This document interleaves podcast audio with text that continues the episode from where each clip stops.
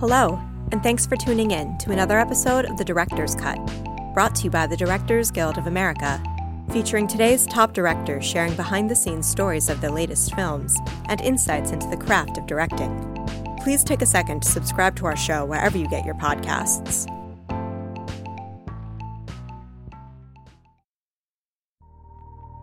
This episode takes us behind the scenes of director Edward Norton's new crime drama, Motherless Brooklyn. Based on the novel by Jonathan Lethem, the film follows Lionel Essrog, a private detective with Tourette's syndrome who uncovers a web of corruption in 1950s New York while investigating the murder of his mentor. In addition to Motherless Brooklyn, Mr. Norton's other directorial credit includes the feature film Keeping the Faith. Following a recent screening of the film at the DGA Theater in Los Angeles, Mr. Norton spoke with director Mike Binder about filming Motherless Brooklyn. Listen on for their spoiler filled conversation.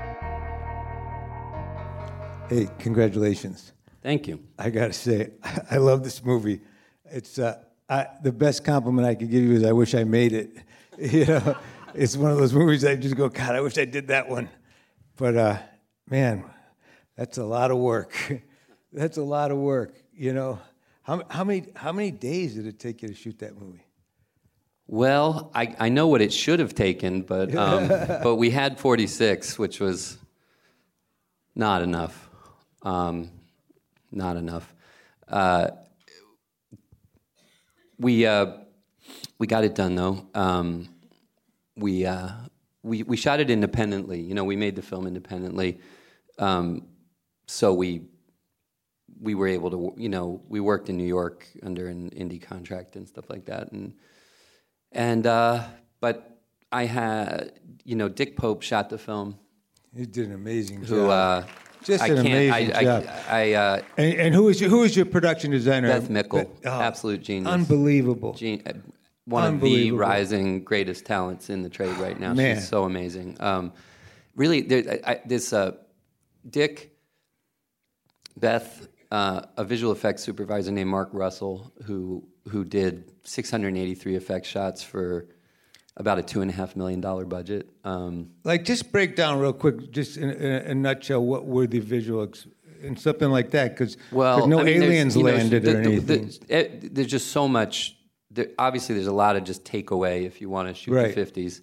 We did we did pretty well with finding um, the the places that architecturally were were pretty clean, but uh, you know all the normal stuff with signage and skyline cleaning up and all of it. But um, the you know the big ticket stuff like Moses's office.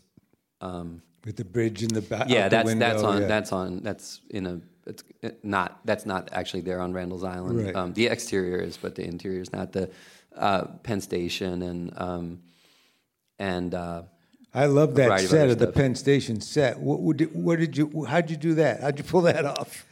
The best compliment I can give Mark is that a couple people a couple people have said, "Did, would you, did you go to Budapest or something?" Yeah.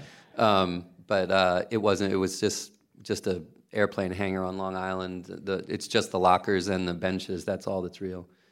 um, and and the newsstands. Uh, but great. yeah, he did a beautiful job. The Penn State, the Penn Station, uh, the architectural plans of Penn Station are still available in the museum. So we were able to actually ac- actually ingest the the the Penn Station architectural plans into an architectural software and work up from that. Wow. Um, but it was, uh, you know, and and we, you know, we were making, we had to make the film for, you know, kind of a 26 million net budget. That Wow. film. Did And you the- really? Yeah, and the, incredible. And the, and so we really, I, I had, ver- I had people pushing on me very rightly, like couldn't couldn't he figure out what's in the hat at a bus station? You know, um, it's like that's a big is a big number that we could pull out of this whole thing without that. Um, but I really felt like, you know, the, the film feels like such a bigger movie than that number because, Yeah. especially Oh, uh, overall, car yeah. chase at the beginning.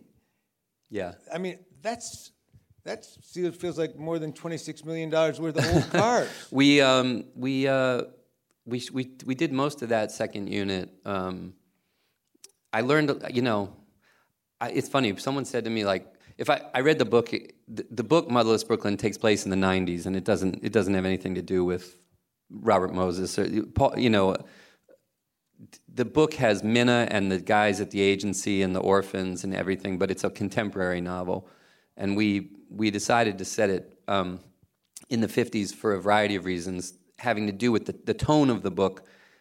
Is, feels like a Chandler novel. It's a it's kind of a little bit of a meta literary surrealism in a certain way. It, it if you played the book exactly like it is on film, it would feel like the Blues Brothers. I think it would feel like like guys in fedoras in the modern world, and it would be very ironic. Right. And we didn't want we didn't want Lionel's we didn't want Lionel to be a running gag, and um, and once we once I had this notion that it would be just better to set it in the 50s, and once once we did that, we we needed to, to open it up into a bigger canvas. This the plot, um, and uh, and so um, we we were we went for that, but the um, but the thing is that Penn, Penn Station is uh, it's it's New York's it's New York's lost Notre Dame. You know, it's it's its cathedral that it it was this great.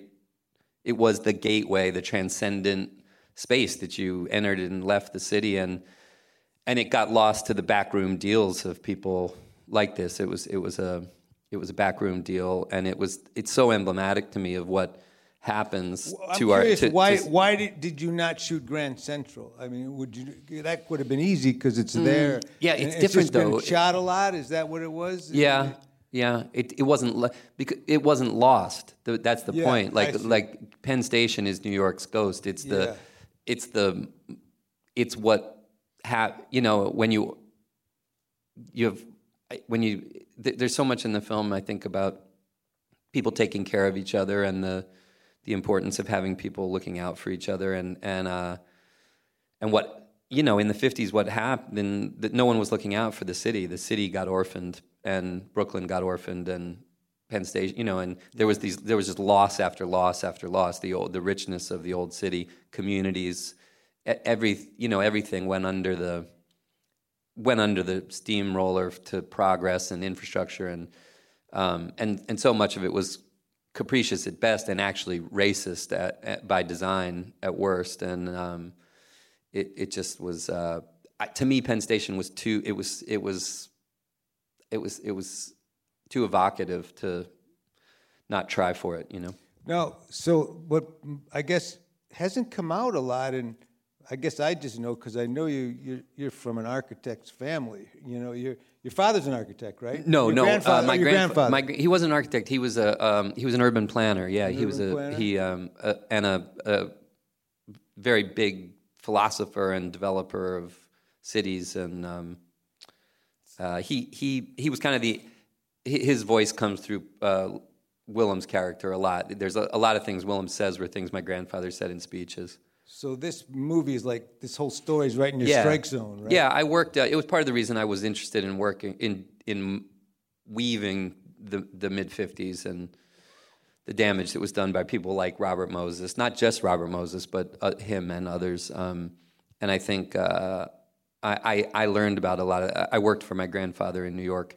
Right when I got out of college, I I, um, I worked in affordable housing, and was you know I, I that was my first exposure to the ways that New York had been so broken in a lot of ways. Um, and, and, it, and it was fascinating. As you look, when you learn that history, you realize that that's the period. If LA's original sin is that it stole its water, you know, if, that, if that's the really dark secret under LA, that it essentially is a city built on water stolen from other communities um, that destroyed other communities. Um, L- LA's modern dark secret is what Moses did in the 50s. It's, it's, it's, that, it's that for nearly half a century, you know, the, the, the capital of the world, the, the, the great melting pot, the place that democracy was, you know, working was really run by an autocratic, um, very racist individual who was totally antagonistic to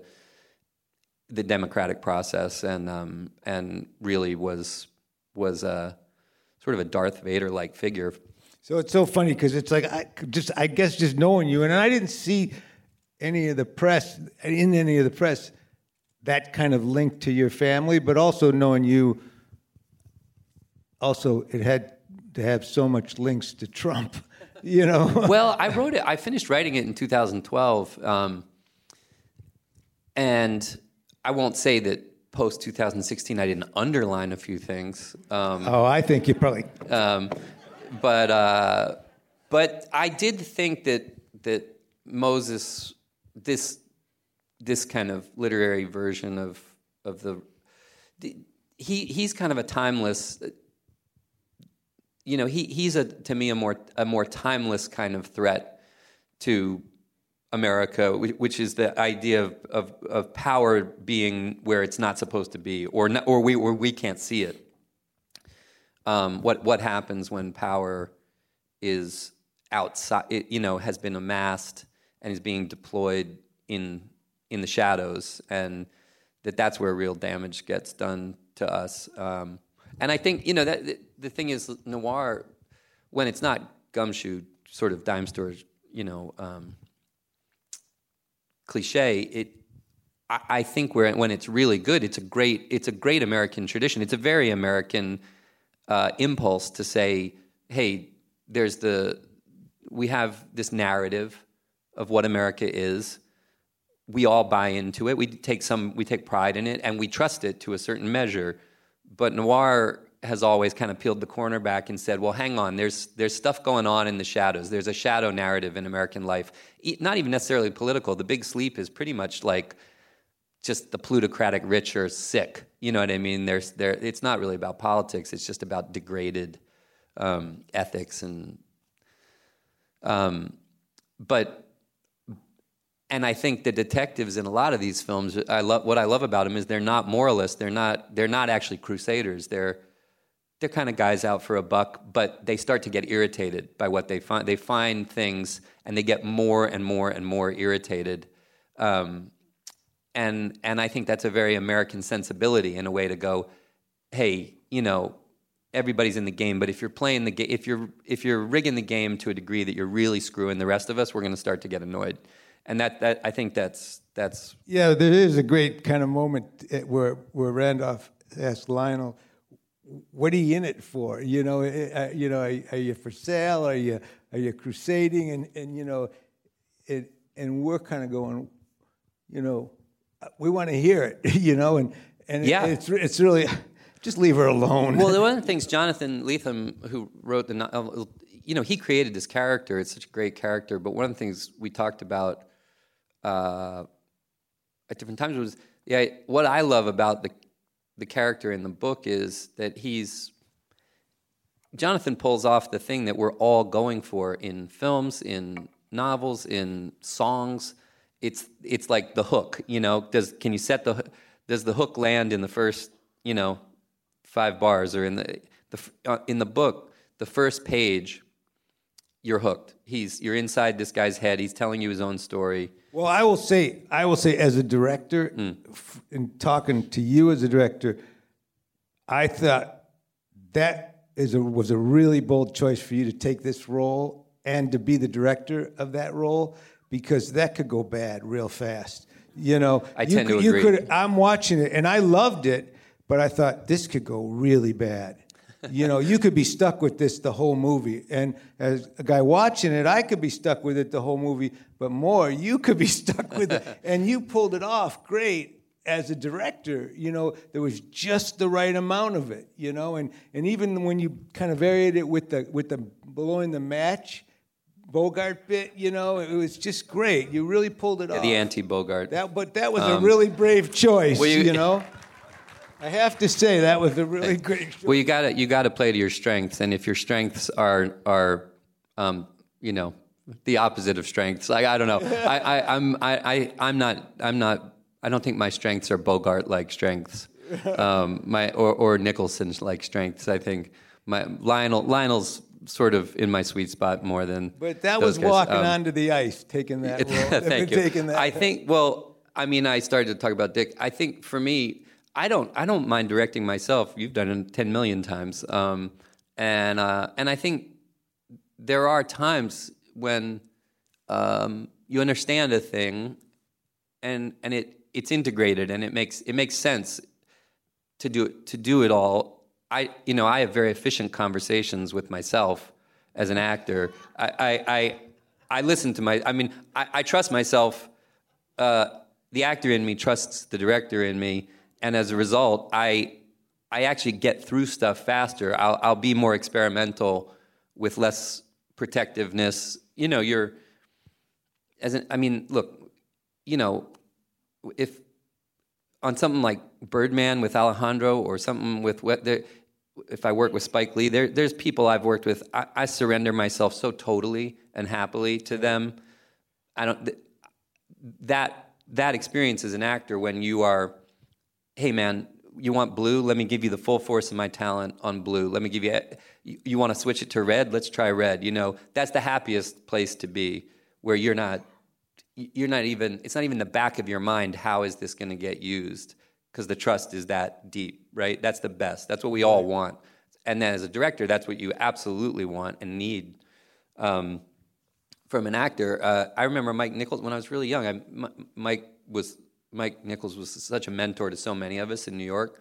And mike told me one time he said that he had loved working with jeremy irons when they did theater back in the day because he said he could tell jeremy irons to try anything and that if it didn't work, he he would get it, it made it easier for him to get off the idea because he was like Jeremy Irons doesn't hold back and if he and if it's not working if Jeremy Irons can't make it work it's a bad idea. You know what I mean? Right. and but he talked about how how much it helped him to know that there wasn't that that he was just giving it to him yep and I, it really registered with me. I was like, I want to be that way, you know. Yeah, it, some totally, some, people some people make it hard to be that way, and that's why I think actors are good directors. You know, honestly, one of the best actors I ever worked with is Sam Raimi, and I, he was once an actor in one of my movies, and he gave me so he would just it was, it was Indian Summer, and he would just try, just give me another idea, pal. Just okay, I'm just throwing it out, and he just do. He would just rapid fire every. It was like a Pez dispenser of ideas, and, and, he didn't care if I used it or not. He just wanted it, That's you know. Great. And I think that some actors hold on to them, but once you've been a director, you just realize I'm just throwing them out. Hey, man, they're just. I'm just trying to help. I, I, I agree. It makes as an actor, you, if if you've directed a movie, you'd never be late. I've never. The first time I directed, poor Fincher, I was late a lot on Fight Club, and he he let me know it.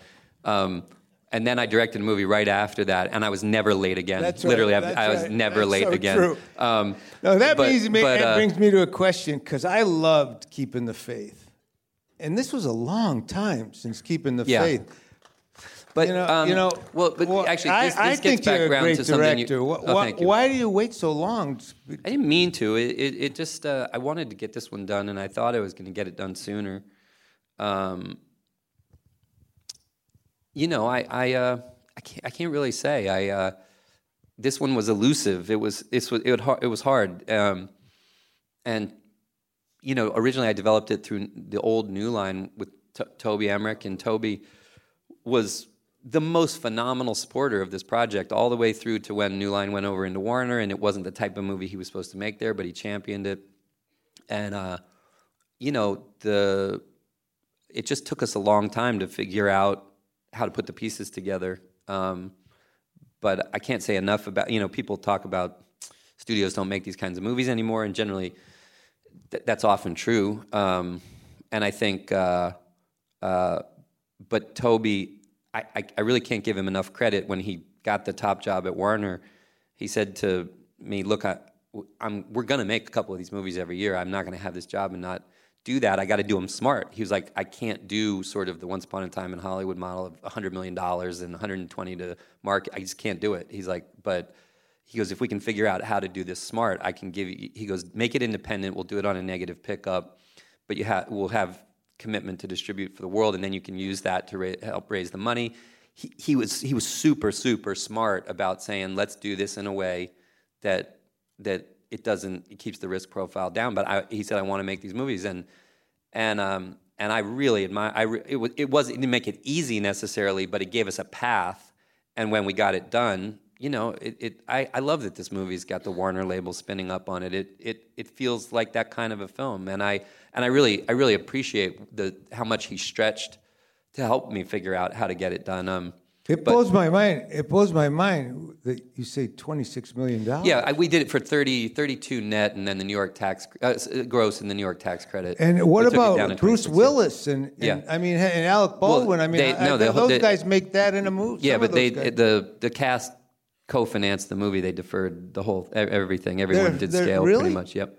wow. Yep. Bruce, starting with Bruce and uh, Alec and Willem and everybody just Bobby, everybody, everybody did me the solid and, and came in and and did it for l- the love of it and, and really no money. The um, which was amazing. Uh, and I think and I think, but when you say twenty years, the funny thing is, is I think if I'd tried to, I had more money and time on keeping the faith. Um, I, I, I had 62 days on keeping the uh, for a rabbi priest joke, you know. Um, I really did, and, it- and it was great. But the thing is, it's funny. After that, I worked with. Um, uh, it's funny you talk about people acting and directing and things like. For for me, when I was like 18 or 19, and uh, Do the Right Thing came out, that that was that was the Citizen Kane of of my youth. It really was like this kid writing, producing, directing, and acting in a movie about his block in New York.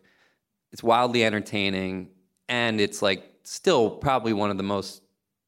It's probably one of the biggest impact films ever made about race in America. You know, it was like, and um, and I remember when Phil Hoffman and I worked on uh, the 25th Hour with Spike, we talked about seeing that film and it it rewrote your ambition. I mean, it literally changed it changed the target of your of your aspiration. By the way, this move, the music in this movie kind of has threads to the music, and uh, uh, yeah, yeah. I- I- no, I, I agree that because because you know Public Enemy on the opening titles, but then jazz, and then this whole Yeah. weave of music and New York and all of it, and and uh, and I remember thinking like, wow, if you can, I mean, but then when I went to make a movie with Spike, he shot the 25th hour in 26 days. and um, and I remember Phil and I were like, uh, just because Phil was directing films too, and it was kind of like, how does he get this done? And you realize the he was for all of Spike's iconoclastic, uh, you know, kind of personality. He's the most meticulously prepared director. Like six weeks of rehearsal, nine to five every day, shot planning, everything, and and you move. He moves a set along in the city like I have never seen anybody in my whole career do. And then I did a couple films with Wes Anderson, and then we did Birdman. I did Birdman with Alejandro, and th- th- those series of experiences baked get put me in a place where I was more ready to figure out how to do this in a in a major way. Like I, I I'd been working with like Fincher and Milos Forman and people who had not Fight Club was a 130 day schedule, you know, and um and I, and that was not the musculature I needed to get this done. I but working with working with people who really really f- had cracked the code on how you do a lot with a little had a big impact on on figuring this out and um Let me ask you about uh, working with Dick Pope because I loved some of the shots you set up. They, they really, they really, um, like some, they had that kind of Edward Hopper kind of. It just, I, I- just, I just loved there were some of. Did you guys like? I- What did you guys talk about? I mean, what did we you we looked at a lot of Hopper. We looked Yeah. at um, I mean- uh, we looked at a Hopper. We looked at a lot of Vivian Maier photographs. Um, there's there's a few Easter eggs, homages to her stuff. But but I'm glad you said that again because Dick doing the when I, I did the illusionist with Dick, he was nominated for that, and he's you know for the he's he's shot every Mike Leigh film, every single one. he's amazing. But all those Mike Leigh period films, you know, uh, Vera Drake and Topsy Turvy, and uh, then the uh, Mr. Turner, which he was nominated for too. The, th those films, I, I would look at them and go, "How can he be doing this on Mike's schedules?" I know Mike's schedules are short. And then I, I did The Illusionist with him, and that was a short schedule. And I thought, I remember doing it and thinking, if this looks any good, he's then he's a master because we were we were moving along, and it and it was the best thing about the film, his his photography on it. Yeah, And- it kind of reminded me of. I'm blanking right now. The name of the guy that did a lot of the early Barry Levinson diner films. Uh, I, um, anyone can't remember that? But he he, he uh, Robert. Uh, Bob Richardson? No. No, but he, he, he shot all uh, Barry's early, Early stuff, yeah. The, the all the that series of 3 mm-hmm, films that he mm-hmm. did in Baltimore. Yeah. But as I was watching it, he kind of he had that kind of feel. But it, Well, I I, shot when I we loved. I saw Dick around on um, when Mr. Turner came out. I saw him somewhere out there, and I, I said, do you, "Do you shoot that on Super 35 or something?" And he said, "No, no, I shot on the Alexa. Used you know these old Cooke Panchro lenses, and and I, I said, I have to have you. You have to come do this film with me. I can't. I, honestly, I I I really couldn't think of anybody who I had the confidence could paint on a big, rich palette and do it at the pace that we had to work on. And Dick's, you know, Dick's Dick's appreciated, obviously. I mean, Roger Deakins told me he thinks Dick's like the most, the, the best, least appreciated um, DP around, which I agree with. But he, but but it, it's not that he's he- he's he's legendary in Britain, Sam- and I think Sam's, um, Sam's worked with him. yeah, and he, but he, uh, he's Dick is 73, 74. He he works like a, a 30 year old. He's he's so fierce and so vital, and his the I I never ever could have gotten this done at this scale without him, and um, and uh, I just can't say enough about. It. I mean, working with him was like. It's like one of the, Yeah, the he- peak loved- experiences of my it. career. I Really really, he really, and he also great. because he shot. I mean, um, this is really weird, but I watched uh, when Born to Run, Springsteen's uh, record had the 30th anniversary. Uh, they put out that remastered concert. They, they, they, they had a concert film of, of the 1975 Hammersmith Ballroom London concert. That it was the first performance of Born to Run, basically. And I realized it was shot by Dick Pope. Oh, wow. And um, and I said that that's not you. And he goes, Oh yes, that was me. You know. And um, I I I think that there's something that he there's something about his um, he he shot for the BBC and he shot music and I really felt while we were making the film, in addition to my partner Bill, who produced the film and is a terrific actor, um, who I, I felt I could look over at and and sort of check in on performance stuff. But Dick also, apart from being a great great photographer. He's got a great, you know, all those years with Mike and doing improvisational work. He's got a great, he, even if he doesn't know you're looking at him, I could look at him and kind of, he's, he's, he, you, you can tell when he's, when he's, uh, he's, he was a great barometer for me even as an actor. No, listen, we just got a couple more minutes, so I just wanted to ask you because, no, I, I actually came to your house wh- while you were filming. I was working in New York, and you had been up all night, and I think we woke you up, and you came up and you were just beat, and you were talking about him, and and uh, you just were beat, you know. And I know that feeling, and but I know what a run up the hill this movie was to you, and now to have it done, and I just think it's such an amazing feat because this is this they don't get to make people don't get to make movies like this anymore you know? And as as the world goes further and further along they're going to get to make less and less of them you know? They're they're going to go yeah you can do that but get rid of the car scene and just have them talk in the apartment and and say boy what a we had a horrible car chase on the way over here you know you know and I mean, do you you what does it feel like right now? Do you feel like good, yeah. it was I mean, I- worth the I, twenty um, years? I mean, Yeah, what- yeah, sure. I mean, it's a, mean, it's a privilege. I I I wish all of us in this room. I, I wish the new standard was going to be that Netflix will give us all 200 million to age all our friends backwards. But I I don't think that's actually coming for all of us. I think um, I think it's a one-off, and uh, um, I uh, I think you know we got to get. You, I don't know if you have to get any. It's always been hard. Maybe it's harder now, but on the other hand, there's probably more ways to get things done than ever. Um, I I felt that this was worth pushing to m- still m- make it for a big, you know, for for a theatrical kind of a cinema experience, and um, I wanted I, I wanted to do a lot with the music to weave in. Uh, so it was you know an enveloping experience, and and um, I got amazing collaborators on that. But uh, but uh, yeah, it was it. You know, I, look, I think that I talked about Spike. I mean, I was very affected by Reds, you know, and I remember I, there was times with this I was I was feeling I was feeling pretty. Not, I want to say beat down because I was doing other fun things, but I I was frustrated. I felt a little thwarted with it, um, and uh, I talked to Warren Beatty one time and I asked him about Reds, and he was like, "Oh man," he goes, I, "You know, I I never had more chips." on the table than when I did that. And he goes, and people, nobody want. He said, you know, people told me you're going to flush your entire career on this. Nobody wants to see a three-hour movie about American socialists with documentary footage of the of the you know. And he was like, well, I want to, I want to see it. You know, I want to do it. And um, and I fig, you know, and I and I.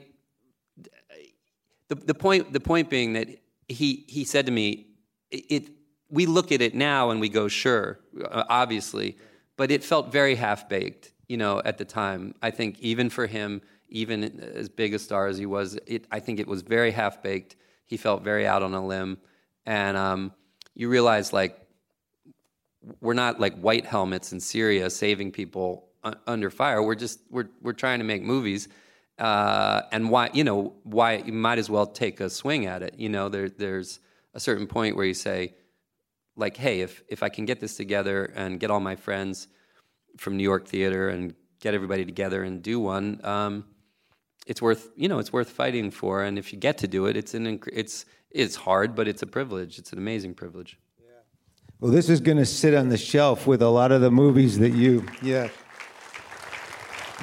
that you look up to. I really feel that. I really feel as time goes on, this is going to really sit on the shelf with all that, and you're going to get all you need from it, you know. So it was worth run, the run and the work. So. Thank you. It's fun to share it. It's I like having it out there, and uh, you know, it's um, hopefully uh, hopefully people will, you know, find it. They're there. yeah they'll find it.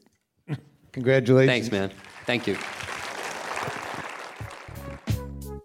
Thanks for listening to another DGA Q&A.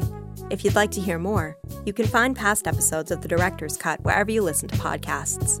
Stay tuned in the coming weeks for more great Q&As with directors Noah Baumbach and Melina Matsoukas. And be sure to subscribe, rate, and review us. We'd love to hear your feedback, and you can help fellow cinephiles find the show. Thanks again for listening, and we'll see you next time. This podcast is produced by the Directors Guild of America. Music is by Dan Wally.